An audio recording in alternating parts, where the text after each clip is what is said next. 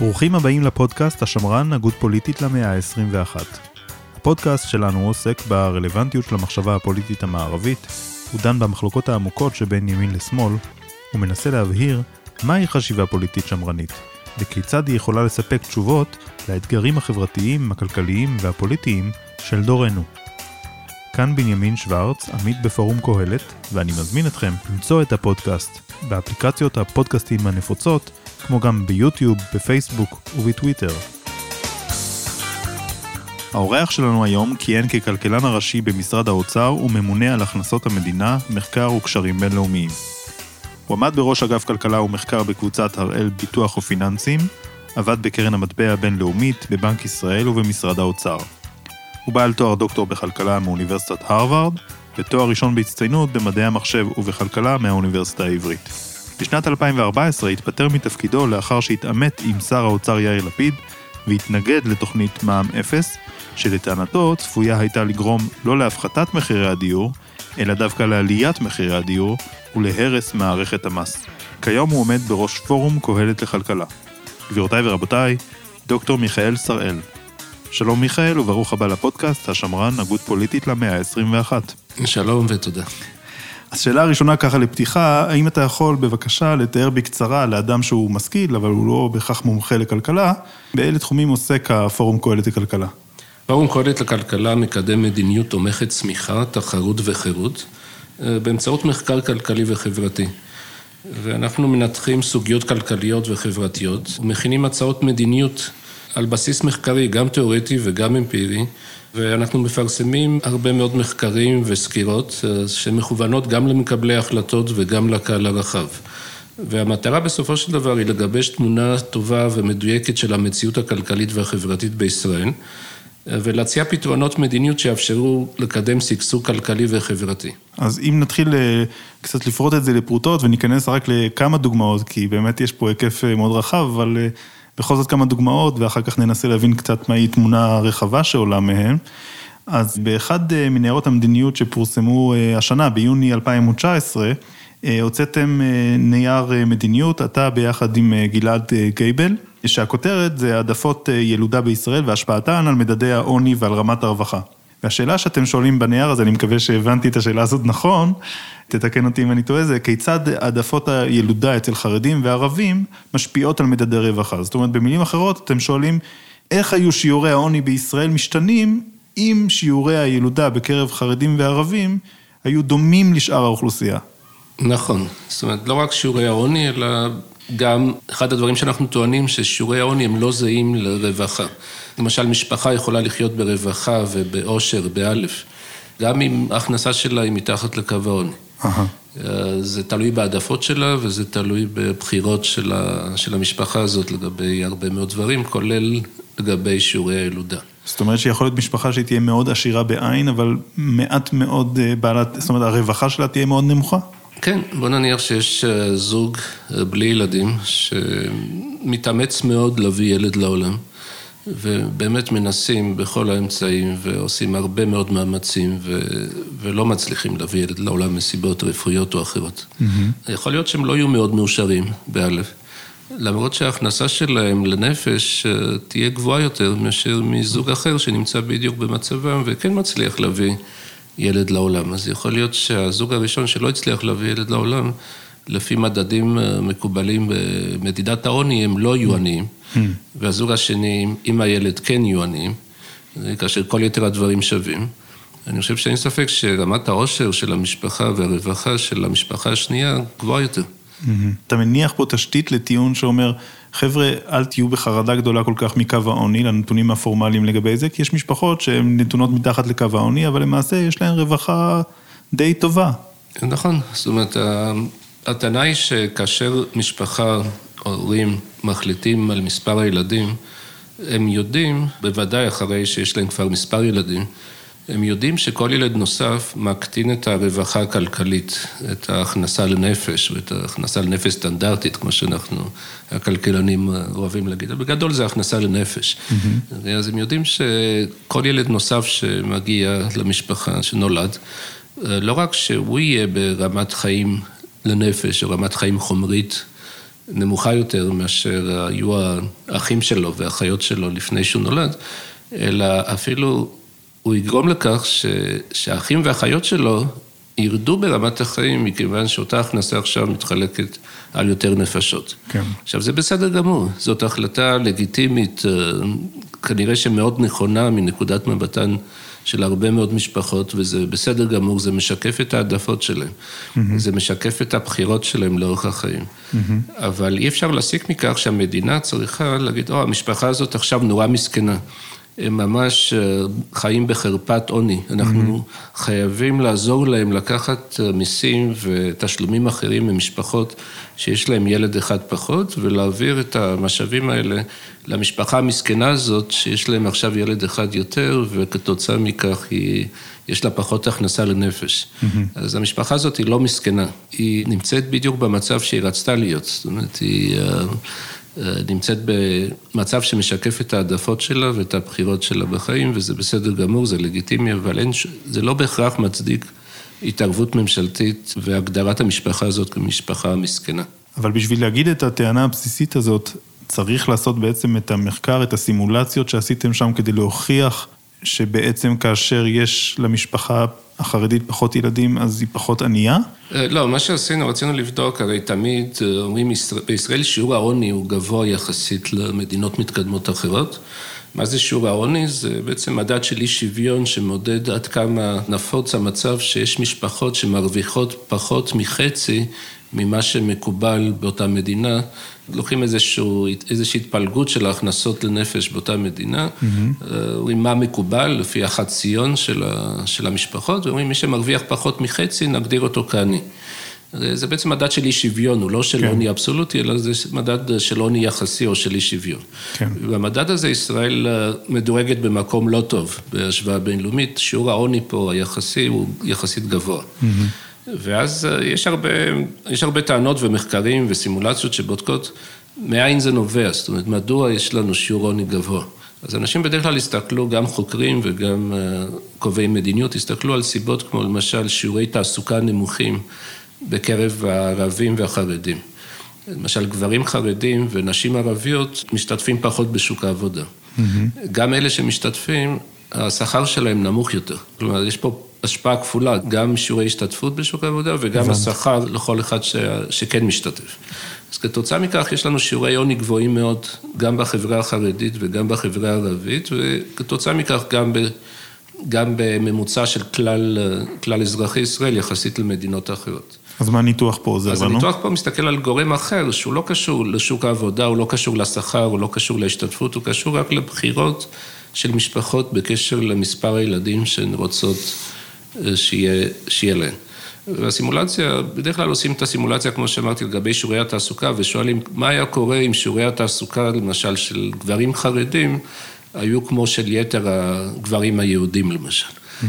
פה, פה עשינו משהו דומה, אבל בהקשר של הילודה. מה היה קורה אם שיעורי הילודה בחברה החרדית ובחברה הערבית היו דומים ליתר האוכלוסייה? ודרך אגב, המצב בישראל מהבחינה הזאת הוא מאוד מאוד שונה מאשר במדינות אחרות. במדינות אחרות אתה רואה ש... כשאתה מסתכל על העדפות הילודה בקרב הציבור או בקרב עשירוני ההכנסה השונים, אין הבדלים גדולים. זאת אומרת, מישהו בעשירון העליון או מישהו בעשירון התחתון או מישהו באמצע, יש להם אותו סיכוי למספר כזה או אחר של ילדים.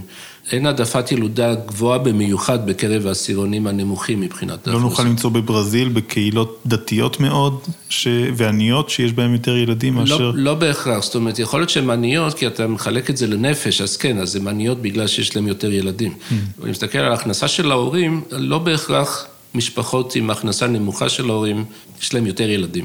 לא הסתכלתי על ברזיל באופן ספציפי, יכול להיות שהדוגמה שלך מצוינת ושצריך לבחון את ברזיל.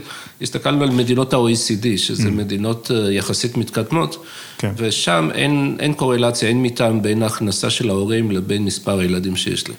בישראל יש, יש מטעם מאוד מאוד גבוה. בעיקר בגלל המגזר החרדי, אה, במידה מסוימת גם בגלל החברה הערבית. גם החרדים וגם הערבים יש להם הכנסה נמוכה יחסית, ומספר גבוה של ילדים, בעיקר אצל החרדים. אז אה, אחת הסיבות לזה ששיעורי העוני בישראל גבוהים, במיוחד בקרב החרדים, אבל גם בקרב כלל האוכלוסייה, הוא שיעור הילודה הגבוה של החרדים. אני לא אומר שזה דבר רע או טוב, או מומלץ לשנות אותו, שצריך לשאוף לשנות אותו. כל מה שאני אומר, שחלק מהסיבות לשיעורי עוני גבוהים הם בגלל העדפות הילודה של המשפחות החרדיות. וככאלה זה, זה, זה אולי לגיטימי והכל בסדר ואף אחד לא בא בטענות, אבל צריך להבין שזה המקור של העוני ולא שוק העבודה או איזשהו mm. כישלון קולוסלי של מדיניות הרווחה בישראל דווקא, או איזשהו, אה, איזושהי קמצנות אולי של הממשלה. כן. אתה אומר שאם מתייחסים בכבוד לבחירות של האנשים ולהחלטות שלהם, ואם יש אה, משפחות חרדיות שרוצות אה, שתהיינה, שיהיו להם הרבה ילדים, צריך לכבד את זה, ולא למדוד אותם לפי קריטריונים חיצוניים של אה, מדינות שאולי מקדמות ערכים אחרים, ושבהם גם מתקיימים שיעורי ילודה אחרים. נכון מאוד, זאת אומרת, צריך לכבד את ההחלטות של המשפחות, בדרך כלל המשפחות יודעות טוב יותר מהממשלה או מה, מהפקידים בירושלים, מה, מה טוב בשבילן. כן. אם אנחנו עוברים אה, מהעניין הזה לנייר מדיניות אחר, שפורסם אה, גם לאחרונה באוקטובר 2018, גם של, אה, שלך ושל גלעד גייבל, הכותרת של אותו נייר זה בין סיוע לקיבוע, הטבות ותמריצים למשפחות חד-הוריות. ופה אתם הולכים לכאורה נגד הדעה הרווחת, ובמקום לתמוך במתן הטבות למשפחות חד-הוריות, שזה בדרך כלל הדעה היותר אה, נפוצה, אתם מעלים כמה שיקולים להתנגד לתוספות כאלה. למשל, אתם טוענים שהטבות אה, שמוענקות למשפחות חד-הוריות מהוות תמריץ להימנע מקשר זוגי. ופה השאלה שלי זה, האם באמת אה, אתם חושבים שההטבות האלה פוגעות בסיכויים של הורים למשפחות שהן חד-הוריות, פוגעות בסיכויים שלהם להקים משפחה?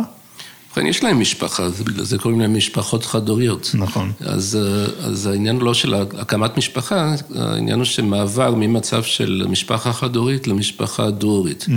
אז אם אתה שואל מבחינת התמריצים שיש למשפחות חד-הוריות להישאר חד-הוריות, הייתי אומר, צריך להבחין בין משפחות חד-הוריות בעלות הכנסה גבוהה. כן, אם יש למשל אם חד-הורית עם הכנסה של 50 אלף שקלים בחודש, mm. ההטבות שהיא מקבלת כחד-הורית הן לא משמעותיות. כן. הן ממש לא משמעותיות, היא גם לא מקבלת כמעט שום הטבות. Mm. יש לה אולי קצת נקודת זיכוי, עוד כמה דברים קטנים, אבל זה ממש לא עושה שום הבדל מבחינתה. זה לא מהווה, ההטבות שהיא מקבלת הן לא חלק גדול מההכנסה שלה.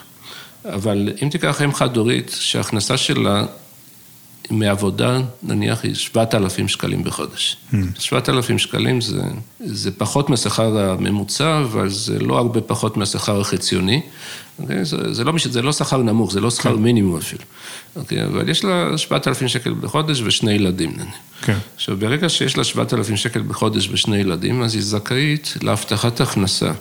הבטחת הכנסה זה משהו שנותנים למשפחות שבאמת אין להן כמעט מקורות הכנסה אחרים. אם אתה משפחה דו-הורית למשל, ואחד ההורים משתכר 7,000 שקלים בחודש, המשפחה הזאת לא מקבלת הבטחת הכנסה. נניח ששני ההורים, אה, אפילו ההכנסה שלהם היא אפס, אין להם שום הכנסה, אפס לגמרי. גם אז הם יקבלו הבטחת הכנסה הרבה יותר נמוכה mm. מזאת הניתנת למשפחה חד-הורית, שהאם מרוויחה 7,000 שקלים בחודש. זאת אומרת, יש פה ממש יתרון מבני למשפחה שהיא חד-הורית. יש פה עיוות, אה, אפילו הייתי אומר, לא צודק מבחינה מוסרית, כן? כי ברור שאם יש שתי, שתי נפשות של מבוגרים במשק הבית ואין להם בכלל הכנסה, אז ברור שהצרכים שלהם יותר גדולים מאשר אם יש נפש אחת ואין לה שום הכנסה. אז, אה, אז קודם כל, אם יש נפש אחת ואין לה שום הכנסה, אז היא מקבלת יותר. זאת אומרת, אם חד-הורית מקבלת יותר מזוג עם ילדים שאין להם שום הכנסה אחרת, שזה בכלל קצת אבסורד. Mm. אבל מעבר לזה, אם, אם היא מקבלת בסביבות 7,000 שקלים בחודש, היא מקבלת הבטחת הכנסה כאשר הזוג כבר לא מקבל אותה. Mm.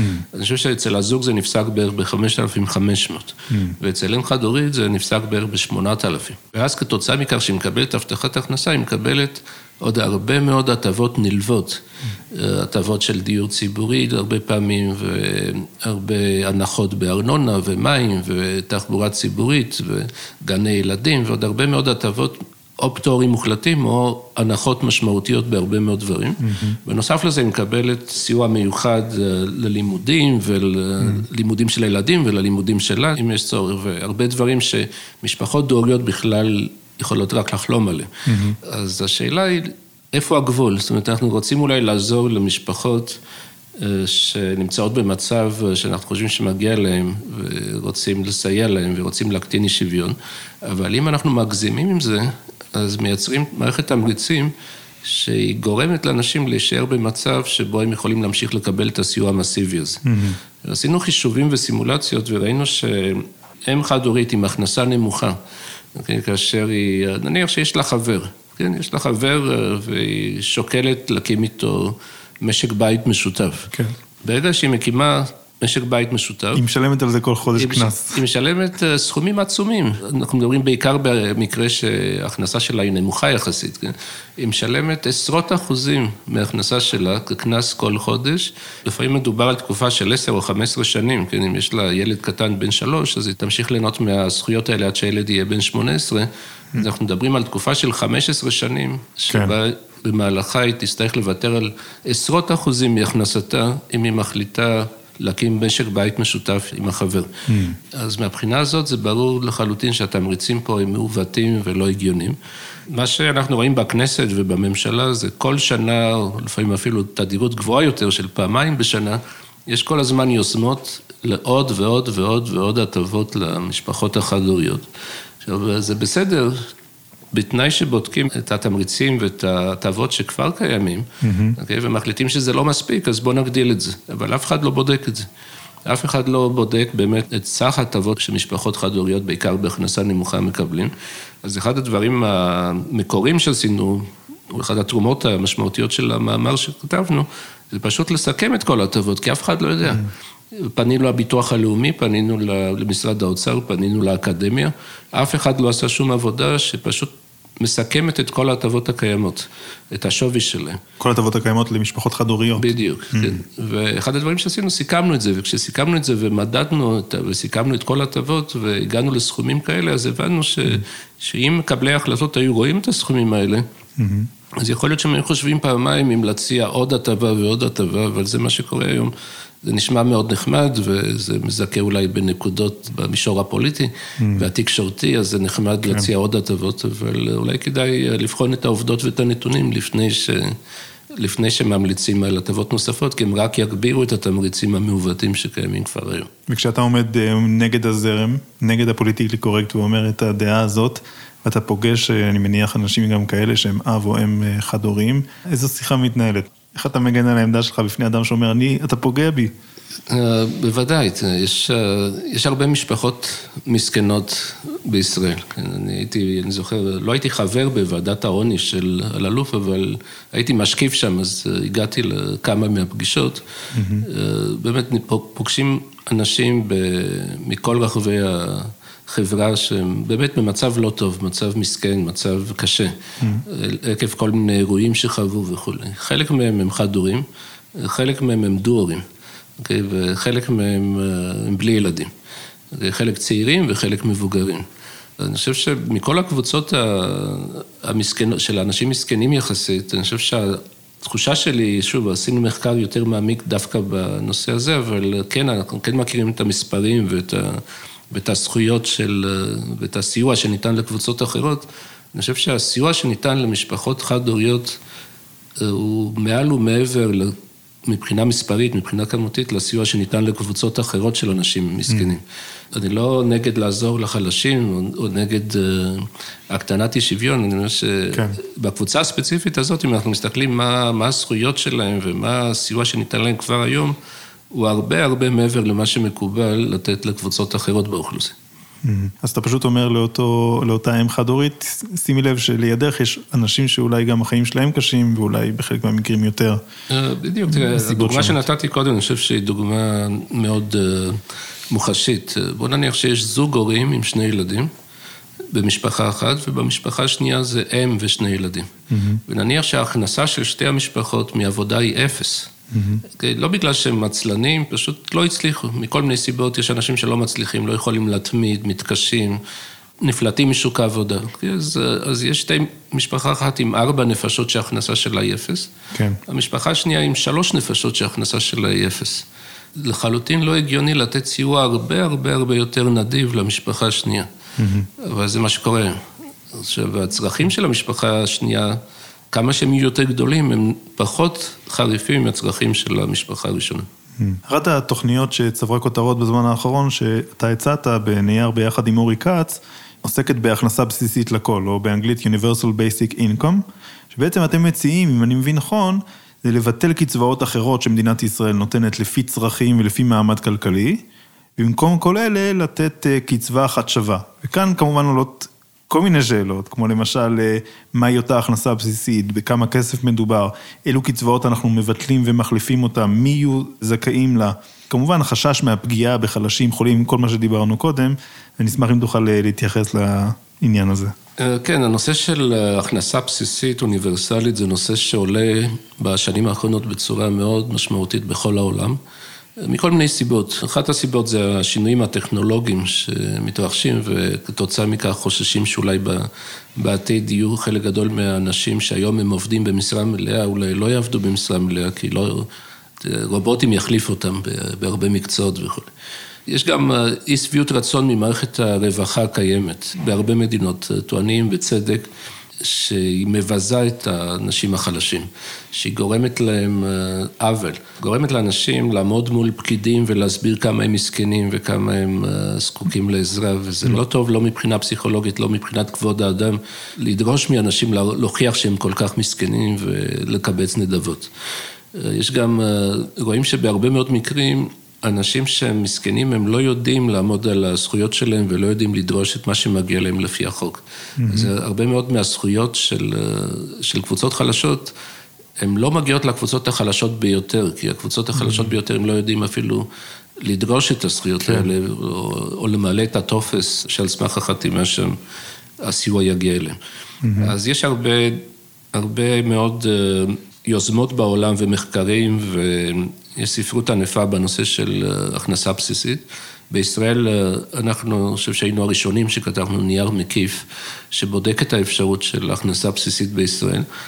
ומכיוון שהנושא הזה מאוד טעון בין ימין לשמאל, כי אה, ימין, בוא נגיד הימין הכלכלי היה רוצה לבטל את כל הקצבאות הקיימות אוקיי? ולתת לתת קצבה בסיסית אוניברסלית מאוד מאוד קטנה. והשמאל היה רוצה להשאיר את כל הקצבאות הקיימות, ובנוסף לתת קצבה בסיסית אוניברסלית מאוד אה, נדיבה. אז, אה, אז כדי לא ליפול לפח הזה של ימין-שמאל, מה שעשינו, אמרנו, אוקיי, בואו בוא נראה איך אפשר לשנות את השיטה. מבלי לשנות את הפרוגרסיביות של, ה, של המערכת הרווחה. Mm-hmm. מה זאת אומרת? שכל אחד יקבל פחות או יותר במצב החדש כמו שהוא קיבל במצב הקודם. ברגע שעוברים מהמצב היום למצב של הכנסה בסיסית, אנחנו נבחן לפי קבוצות אוכלוסייה כמה הם מקבלים, מה הם מקבלים, כמה מיסים הם משלמים וכולי, ונוודא שהכנסה נטו במצב החדש תהיה מאוד דומה להכנסה נטו במצב הישן לכל אחת מהקבוצות. זאת אומרת, לא יהיה שום שינוי בעצם? לא, יהיו שינויים מאוד מאוד קטנים ורק שינויים נקודתיים. רגע, אני חשבתי שמדובר בשינוי מאוד גדול, זאת אומרת... זה שינוי מאוד גדול בשיטה. למשל, אם חד-הורית, אתה לא מתייחס אליה כאם חד-הורית, אתה מתייחס אליה כאזרח. נכון, קודם כל, מבחינת... כמו כל אזרח אחר. מבחינת האנשים, אחד, אחד השינויים שאנחנו, שקיימים לא רק בשיטה שלנו, אלא בכל ההצעות להכנסה בסיסית, זה ש... המצב המשפחתי הוא כבר לא רלוונטי. זאת אומרת, אנחנו מתייחסים לכל אדם כאדם. והדבר היחיד שאולי רלוונטי לגבי החובות והזכויות שלו זה הגיל שלו. כי על הגיל אי אפשר לשלוט. Mm. על כל שאר הפרמטרים אפשר לשלוט, אפשר לשלוט על מצב משפחתי, אפשר לשלוט על אה, מצב עבודה או אי עבודה, אפשר על הכנסה, והיום אה, אנחנו יודעים שאפשר לשלוט אפילו על המין. כן, אם זה גבר או אישה, אפשר לשלוט על זה במידה מסוימת. אז בוודאי אנחנו אה, היום, מערכת הרווחה כן מאוד מתחשבת במצב המשפחתי. זה מייצר גם הרבה מאוד תמריצים לא נכונים, כמו שראינו כן. בדוגמה עם החד-הוריות, אבל כן. גם בקרב קשישים למשל, אם זה זוג או לא זוג. מה שאני לא, מנס... מה שאני לא מצליח להבין, זה מה עם החלש? בעצם אתה אומר לחלש, אני מבטל לך את העזרה המיוחדת שקיבלת, אתה תקבל בדיוק כמו החזק, כמו לא, העשיר? לא, אתה תקבל בדיוק מה שקיבלת קודם, אבל בלי צורך להתרוצץ בין פקידים ולהוכיח שאתה מסכן. איך אתה פותר לו את הטופסולוגיה הזאת? אני אומר, בוא נסתכל היום מה אני נותן לקבוצה החלשה ביותר. הקבוצה החלשה ביותר מקבלת היום הבטחת הכנסה, אוקיי? וקצבאות ילדים, ותוספת על קצבאות, על תוספת ילדים בגין זה שיש לה אחד או שני ילדים, יש תוספת להבטחת הכנסה, ומקבלת עוד כמה הטבות קטנות יחסית. וזה בהתאם לגיל, זאת אומרת, אה, מישהו שבגיל מבוגר יותר ומקבל הבטחת הכנסה, אז הוא מקבל קצת יותר מאשר מישהו שהוא צעיר יותר.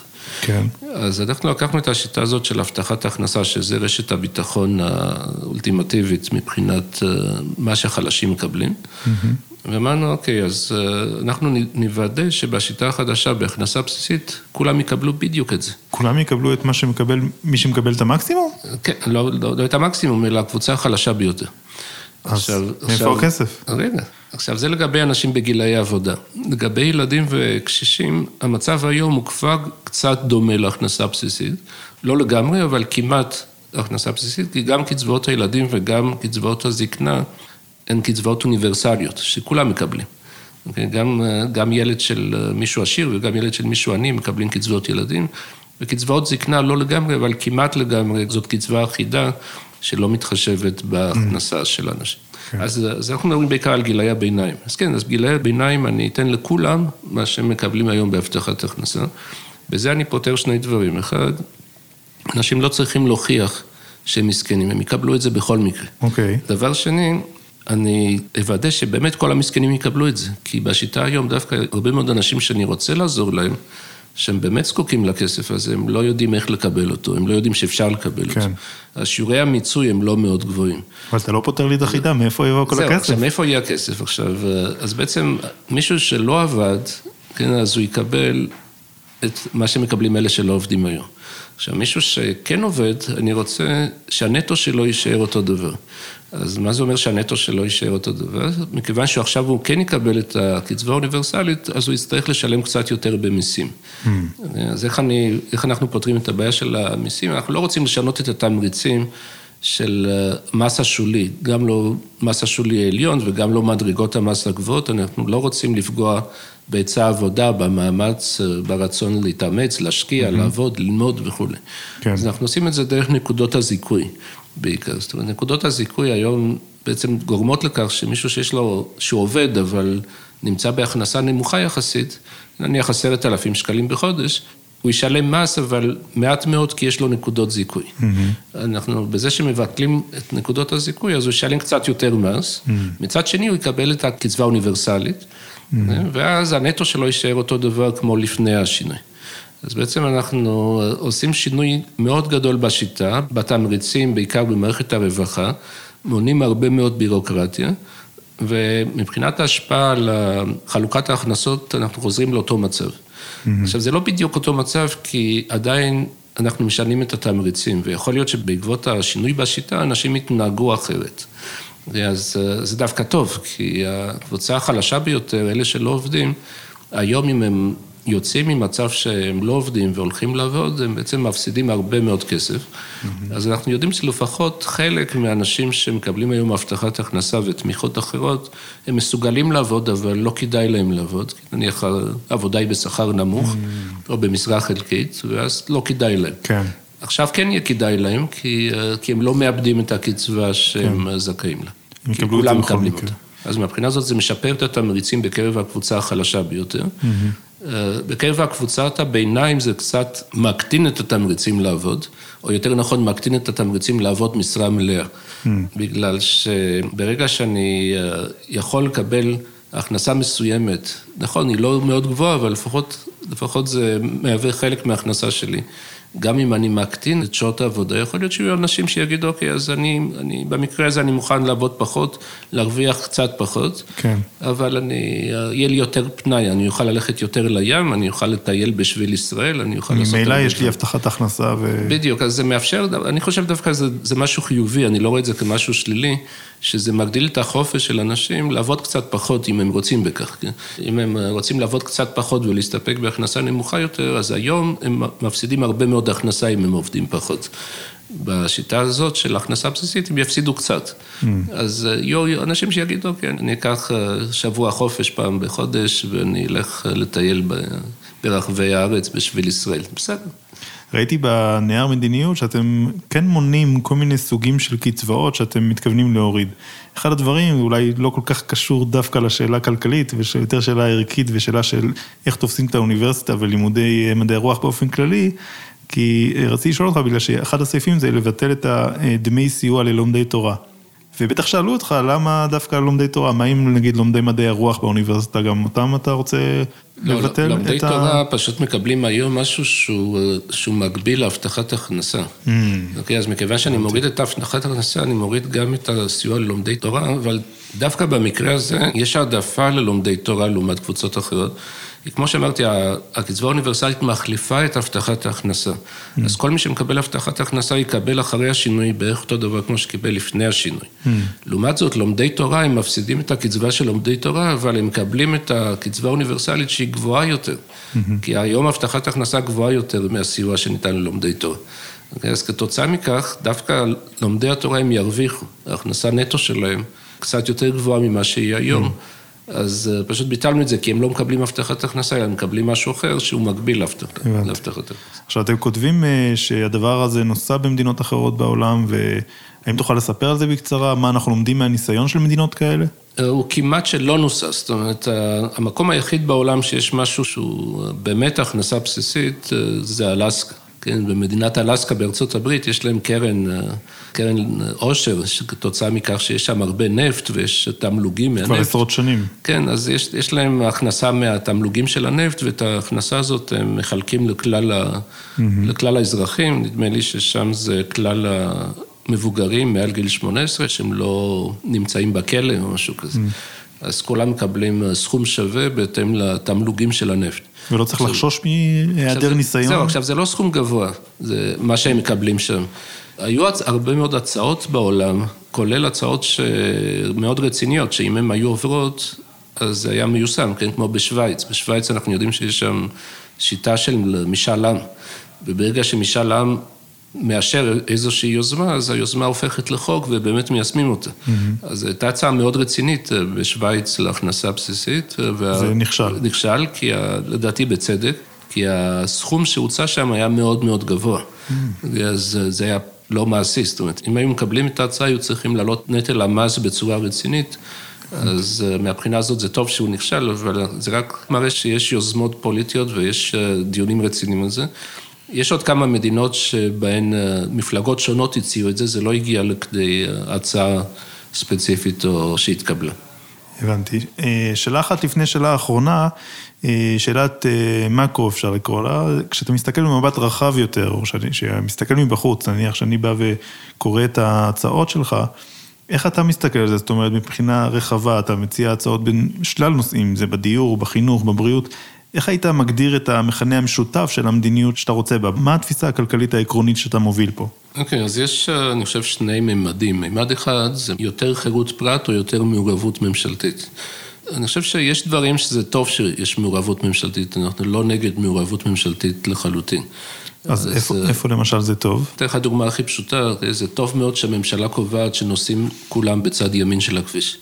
אם לא היו קובעים את זה וחלק היו נוסעים בצד ימין וחלק בצד שמאל, אז היה בלאגן רציני והרבה תאונות. כן. כן, זו הדוגמה הכי פשוטה, אבל יש הרבה דברים שזה טוב שהממשלה מתערבת וקובעת רגולציה, זה טוב גם שהממשלה לא גובה מיסים, וזה טוב שהיא מצמצמת אי שוויון ומקטינה ועוזרת לחלשים. אז השאלה היא לא האם יש תפקיד לממשלה או לא, כן, יש לה תפקיד ואנחנו לא רוצים לבטל את התפקיד הזה. אז מה הגבול אבל- בעצם? זהו, אבל יש הרבה דברים שהממשלה עושה, שזה דברים קצת מיותרים, והם לא ממש עוזרים לאנשים, אבל מטילים נטל מאוד כבד, בעיקר בצד של הרגולציה. יש הרבה דברים שהממשלה קובעת, אה, זה צריך להיות ככה וזה צריך להיות ככה, וצריך למלא טפסים כאלה, וצריך לעבור מבדקים כאלה, וצריך הרשאות כאלה, ורישיונות, וביקורות, והרבה מאוד דברים שאנחנו יודעים שהם לא חייבים להיות. יש מדינות שאין להן... בכל תחום את הדרישות הרגולטוריות שיש בישראל, ואפשר להחליש קצת את הרגולציה ולא יקרה שום אסון. לא את כל הרגולציה, כלומר, יש דברים שהם מאוד טובים ומאוד חיוניים, אבל בוודאי אפשר למצוא הרבה דברים שהממשלה הגזימה בהם. ו... כמו מה שני- למשל? אה, אני אתן לך דוגמה של יוזמה, אני חושב, ש... שלא התקבלה. אוקיי, אבל זה מסוג הדברים שאנחנו מדברים עליהם כל הזמן, זה הפיקוח על שכר דירה. כן, הייתה לפני שנתיים-שלוש יוזמה מאוד רצינית לפיקוח על שכר דירה. את הצעת חוק של סתיו כן, שפיר נדמה לי. נכון, נכון, אז זה זה- היא עברה הרבה, הרבה גלגולים, אבל לפחות בגלגול הראשון שלה, אה, דיברנו על, אה, זאת אומרת, שמענו שהכוונה היא לפיקוח שכר דירה בצורה הקשה ביותר. זאת אומרת, ממש לקבוע כמה שקלים למטר. כמה שקלים לחדר מותר לגבות שכר דירה, כמובן שהתערבות כזאת התערבות דרקונית. שלא עבדה בצורה טובה באף מדינה שבה היא נוסדה, שהיא פוגעת קשה מאוד בחירות הפרט ובזכויות הקניין. גם פוגעת לכאורה במנגנון של המחירים. בוודאי, זאת אומרת, זה, זה בעצם מין אמירה, אוקיי, אנחנו לא סומכים על מנגנון השוק.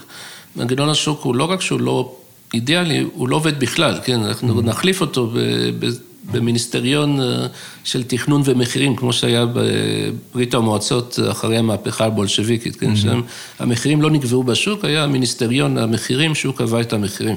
ואז הוא צריך גם לבנות את הדירות ולהחליט למי כן, מגיע דירה. כן, בדיוק, ואז צריך להחליט מתי כן, וזה, אם עשית שיפוץ, אבל איזה שיפוץ, האם, אה, האם השיפוץ מצדיק או לא מצדיק, כן. צריכה להיות התערבות.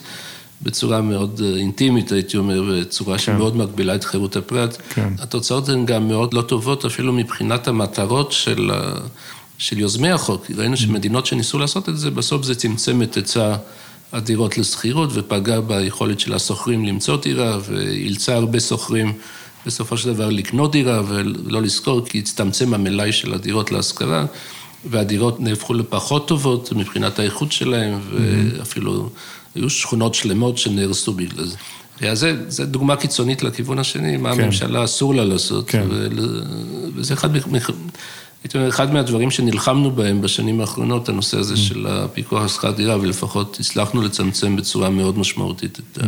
אבל איך שאתה רואה את זה, זה בעצם חלק ממחלוקת אידיאולוגית, ערכית, נגיד בין ימין לשמאל, בין שמרנים לבין פרוגרסיביים או סוציאליסטים. אה, חלק מהדברים הם בין ימין לשמאל, כי השמאל... בעולם אבל, נכון? בישראל אה, הימין כן. עדיין ברובו תומך בתפיסות יותר פרוגרסיביות, נקרא לזה. אה, זהו, אני לא רוצה להיכנס לוויכוח של ימין ושמאל לא כלכלי, כי שם יש, יש ערבוב בישראל בין ימין ושמאל כלכלי לימין ושמאל כן. מדיני וכולי, אז כן. בואו נדבר על הימין ושמאל הכלכלי. אז כן. כן. אז mm. יש, יש נטייה בימין הכלכלי לסמוך פחות על הממשלה ולהאמין פחות שהממשלה יכולה באמת להביא פתרונות יותר טובים מהשוק, ומצד שני יש אמונה גדולה יותר ב, בכך שאנשים מגיבים לתמריצים. Mm-hmm. השמאל לא סומך על השוק ורוצה שהממשלה תתערב יותר. כן. אבל חלק מהדברים הם לא קשורים לימין ושמאל. תוכנית מחיר למשתכן, כן, אני... לדבר על החסרונות שלה עכשיו ייקח לנו שעתיים, אז אני לא, לא ארצה אפילו להתחיל. ברמת הכותרת. כן, רמת הכותרת זה לא עניין של ימין ושמאל, זאת פשוט תוכנית גרועה. תוכנית גרועה מכל הבחינות. אתה יכול להסביר למה? זהו, זה ייקח בערך שעתיים. בכל זאת, ניצר קצת. כן, זו תוכנית שלא מגדילה את היצע הדיור, למעשה היא מקטינה את היצע הדיור. כי היא לא מוסיפה אפילו יחידה אחת של רשות מקרקעי ישראל אה, מבחינת קרקע לבנייה, כן. היא אה, פשוט לוקחת את כל הקרקע הקיימת ומפנה אותה, אותה לשיווקים של מחיר למשתכן במקום שיווקים אחרים. כן. עכשיו, מצד שני, היא כן פוגעת בתמריצים של יזמים פרטיים, שיש להם קרקע פרטית, לבנות עליה, כי הם לא רוצים להתחרות עם המחירים של מחיר למשתכן. Mm-hmm. אז למעשה מצמצמת את היצע הדירות. Mm-hmm. מצד שני, היא מגדילה את הביקוש לרכישת דירה כאשר הביקוש הזה הוא אה, מוצע כאילו שזה זוגות צעירים, שזה טוב שהם קונים דירה. אבל א', זה לא תמיד זוגות ולא תמיד צעירים, mm-hmm. וגם כשזה זוגות צעירים, לא תמיד מתאים להם לקנות דירה. למשל, יש נניח זוג צעיר שחי באושר ואושר ושמחים בחלקם וגרים בשכירות בתל אביב. Mm-hmm. אין להם ילדים והם עוד לא יודעים בדיוק איפה יעבדו בעתיד, ובינתיים רוצים לגור במרכז תל אביב. טוב להם שם. Mm-hmm. התוכנית הזאת היא בעצם גורמת להם להשתתף בהגרלה על קניית דירה בראש העין או אולי בעפולה. כן. מה, מה הרעיון? זאת אומרת, מה הרעיון לסבסד לזוג צעיר שגר בתל אביב רכישת דירה בהנחה של נניח 300 אלף שקלים בעפולה. Mm-hmm. עכשיו, ההנחה הזאת שמקבלים, היא עולה לציבור הישראלי 300 אלף שקלים. Mm-hmm. הציבור משלם על זה 300 אלף שקלים. הזוג הזה שמקבל את ההטבה הזאת, אם הייתי שואל את הזוג הזה, במקום ההנחה הזאת בעפולה, כמה כסף הייתם רוצים לקבל בצ'ק, כדי שתוותרו על הזכייה הזאת? כן. הם לא יגידו 300 אלף שקלים. אני, אני בספק רב אם הם יגידו 100 אלף שקלים. כן. אוקיי, אז בעצם אנחנו משלמים עלות מאוד גבוהה על הטבה שהיא שווה מעט מאוד מבחינת הזוכים. עכשיו, mm. בנוסף לכך, הזוג הזה יקנה את הדירה הזאת בעפולה. עכשיו, במשך חמש שנים הוא יצטרך להשכיר אותה כי, אה, כי אסור להם למכור אותה. כי אז במשך חמש שנים הם התחרו עם כל הזוגות האחרים שקנו את הדירות בעפולה ומשכירים אותם. ומחירי השכירות ירדו. יהיו נמוכים שם, כן. אחרי חמש שנים הם ירצו למכור אותה, אבל כל האחרים גם ירצו למכור אותה באותה עת. כי, כי השכונה הזאת נבדתה, נבדתה בבת אחת, זאת אומרת, כולם בנו את זה באותו זמן. כן. אז כולם אחרי חמש שנים ירצו למכור אותה, אז המחירים יהיו נמוכים. אם במקרה יהיה מצב שגם מחירי הדירות בארץ בממוצע כלל ארצי ירד, בלי קשר למחיר למשתכן, כן, יש סיכוי שבחמש השנים הבאות המחירים ירדו. כן? מכל מיני סיבות, אולי הריבית תעלה, אולי תהיה אבטלה, אולי כל מיני סיבות אחרות. ואז הזוג הזה ירצה למכור את הדירה בעוד חמש שנים, יסתבר לו שהמחיר שהוא יכול לקבל בעוד חמש שנים הוא פחות מהמחיר שהוא שילם עליה אחרי הנחה. כן.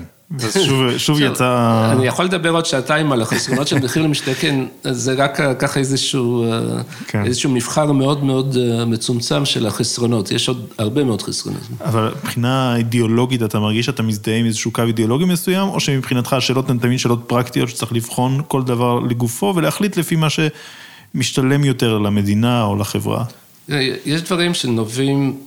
פשוט מתוכנית טובה, לא טובה, בלי קשר לימין ולשמאל. אני לא יודע אם לקרוא לזה רק אידיאולוגיה, כי זה גם מבוסס על איזושהי, על איזושהי פרקטיקה ועל איזושהי אה, אמונה במציאות. Mm-hmm. אני, אני מאמין שאנשים מגיבים לתמריצים. Mm. אם יש דבר אחד שלמדנו ב-200 השנים האחרונות בכל העולם, בכל הכלכלות, זה שאנשים מגיבים לתמריצים. Mm-hmm. כן, ברית המועצות נכשלה כי אנשים מגיבים לתמריצים. כן. הונג קונג הצליחה יותר מסין בשנות ה-50 וה-60 כי אנשים מגיבים לתמריצים. וסינגפור הצליחה יותר מזימבבואה כי אנשים מגיבים לתמריצים. היו עוד סיבות, אבל זאת הסיבה המרכזית. Mm. וברגע שאתה מחליט שזאת המציאות, שאנשים מגיבים לתמריצים, אז באופן טבעי אתה נותן לזה משקל מאוד גבוה בהסתכלות לגבי תוכניות כלכליות חברתיות. הרבה מאוד מהתוכניות הן מתבססות על הנחה שאנשים לא מגיבים לתמריצים. כן. ואז אפשר לשים אולי מס של 90 אחוזים על מס הכנסה על עבודה, ולקוות שאנשים ימשיכו לעבוד וימשיכו לגור באותה מדינה, למרות שהם ישלמו מס של 90 אחוזים. כן. אה, אנחנו יודעים שזה לא עובד. אז ההתנגדות הזאת, אתה יכול להגיד שהיא אידיאולוגית, אבל אני חושב שהיא לא רק אידיאולוגית, שאלה מה זה אידיאולוגיה, כן? אבל אני חושב שהיא כן מוזנת מ... מהסתכלות על המציאות ומתוך הבנה שאנשים מגיבים לתמריצים. ולכן mm-hmm. גם במקום שיש התערבות ממשלתית, היא צריכה להיות מידתית וצריכה לא לפגוע יותר מדי בתמריצים. Mm-hmm. עכשיו שאלה אחרונה, כשאתה מגיע עם כל הרעיונות האלה ואתה נפגש עם אה, שרים ומקבלי החלטות, איך אתה תופס את הממשק שיש לך, או לא רק לך, אלא גם לאנשים שמחזיקים בדעות כמו שלך, נניח של תמיכה באופן כללי בשוק חופשי, איך אתה תופס את היחסים בינך מול גורמי הממשלה? האם יש לכם אוזן קשבת? האם אפשר להשפיע? האם יש הבדל בין אנשים ממפלגות שונות, נגיד, בפוליטיקה הישראלית? אני חושב שהרבה מאוד אנשים, הרבה מאוד נבחרי ציבור כן קשובים וכן מבינים, mm-hmm. ויש, נכון, יש איזו תפיסה תקשורתית ציבורית של אה, מה זה להיות חברתי. כן, אז הרבה פעמים אה, יש אפילו פרסים כאלה, כן, הח"כ החברתי ביותר, נכון. הח"כ המצטיין, נכון. מישהו שמציע את ההצעות... שלי יחימוביץ' כזה, כן, איציק שמולי. בדיוק, את ההצעות הכי הזויות והכי לא ריאליות והכי מזיקות אולי מבחינה חברתית, אה, mm. הוא נחשב כזה חברתי ו... כן. ופעיל, וזה נחמד, כן, אתה מציע כל מיני הצעות, לא משנה כמה זה יעלה, לא משנה אם זה יהרוס את כל התמריצים, אם יגרום לאבטלה גבוהה ולהתרסקות הכלכלה, אבל זה, זה טוב, זה טוב לעזור לקשישים להרוויח 8,000 שקל בחודש. כן. וכמובן, יש הרבה מאוד אנשים, הרבה מאוד נבחרי ציבור שמבינים את הבעיה של הפופוליזם החברתי, והם כן קשובים.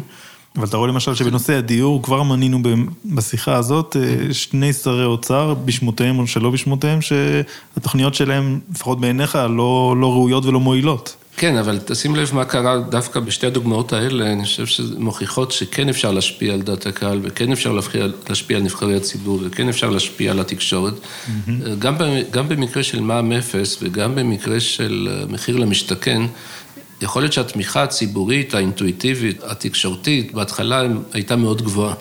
כן, אני מניח ששר האוצר הקודם, לפיד, הוא בכלל יזם את המע"מ אפס, כנראה שהוא עשה סקרים שהראו לו ש... שהציבור אוהב את הרעיון הזה מאוד. כן. כן. מחיר למשתכן, אחת הסיבות כנראה שהתחילו עם התוכנית הזאת, זה כי כנראה שעשו סקרים והבינו שזה משהו שהציבור יאהב. אוהבים כן. הגרלות, מתנות. כן, אוהבים מתנות, לא מבינים שזה בא על חשבון בדיוק אותם אנשים שמקבלים את המתנה, רק שהם משלמים הרבה יותר מהשווי של המתנה שמקבלים. Mm-hmm. אבל זה נחמד בהתחלה, ואנשים מתלהבים, ויכול להיות שזאת הסיבה שהתחילו עם שני הדברים. כן. אבל אתה רואה שגם בנושא של מע"מ אפס וגם בנושא של מחיר למשתכן, גם התקשורת וגם הציבור הרחב, אחרי כמה זמן מבינים את הנזקים של התוכניות האלה, והם הרבה יותר קשובים לכך שהתוכניות האלה לא מוצדקות, והן כן. יקרות ולא צודקות ולא נכונות, והרבה יותר אה, טוב לעשות דברים יותר מועילים בכסף הזה. Mm-hmm. אז גם במע"מ אפס, אני זוכר שראיתי סקר שנעשה חצי שנה אולי אחרי ש... שהתוכנית הוצגה לראשונה, mm-hmm. אחרי הרבה מאוד מאמץ אה, של הרבה מאוד כלכלנים, אני הייתי ביניהם, אבל הייתי אומר, הייתה התגייסות כמעט מלאה של כל הכלכלנים. כמעט מקיר לקיר להסביר למה התוכנית הזאת כל כך גרועה ומזיקה ועלולה לסכן את מערכת המס ולא שוויונית ולא... בקיצור, הייתה התגייסות של אה, הסברה ושל, אה, ושל השפעה, כן. וראינו אחרי חצי שנה ש, שאחוזי התמיכה בתוכנית הזאת ירדו מאוד. Mm. וגם היום במחיר למשתכן כמעט כל המפלגות מצהירות שהם יפסיקו את התוכנית הזאת. Mm. והתקשורת אה, נגד התוכנית. בגדול. אז גם התוכנית הזאת, שהיא לכאורה הייתה מאוד פופוליסטית, אני חושב שהצלחנו, אנחנו כלכלנים, פורום קהלת לכלכלה, גופים אחרים, האקדמיה, להסביר שלא כל מה שנראה טוב ומושך מבחינה פופוליסטית וחברתית, בנראות שלו, הוא באמת נכון ובאמת חברתי. טוב, בנימה אופטימית זו נסיים כאן. תודה רבה, דוקטור מיכאל שראל. תודה רבה.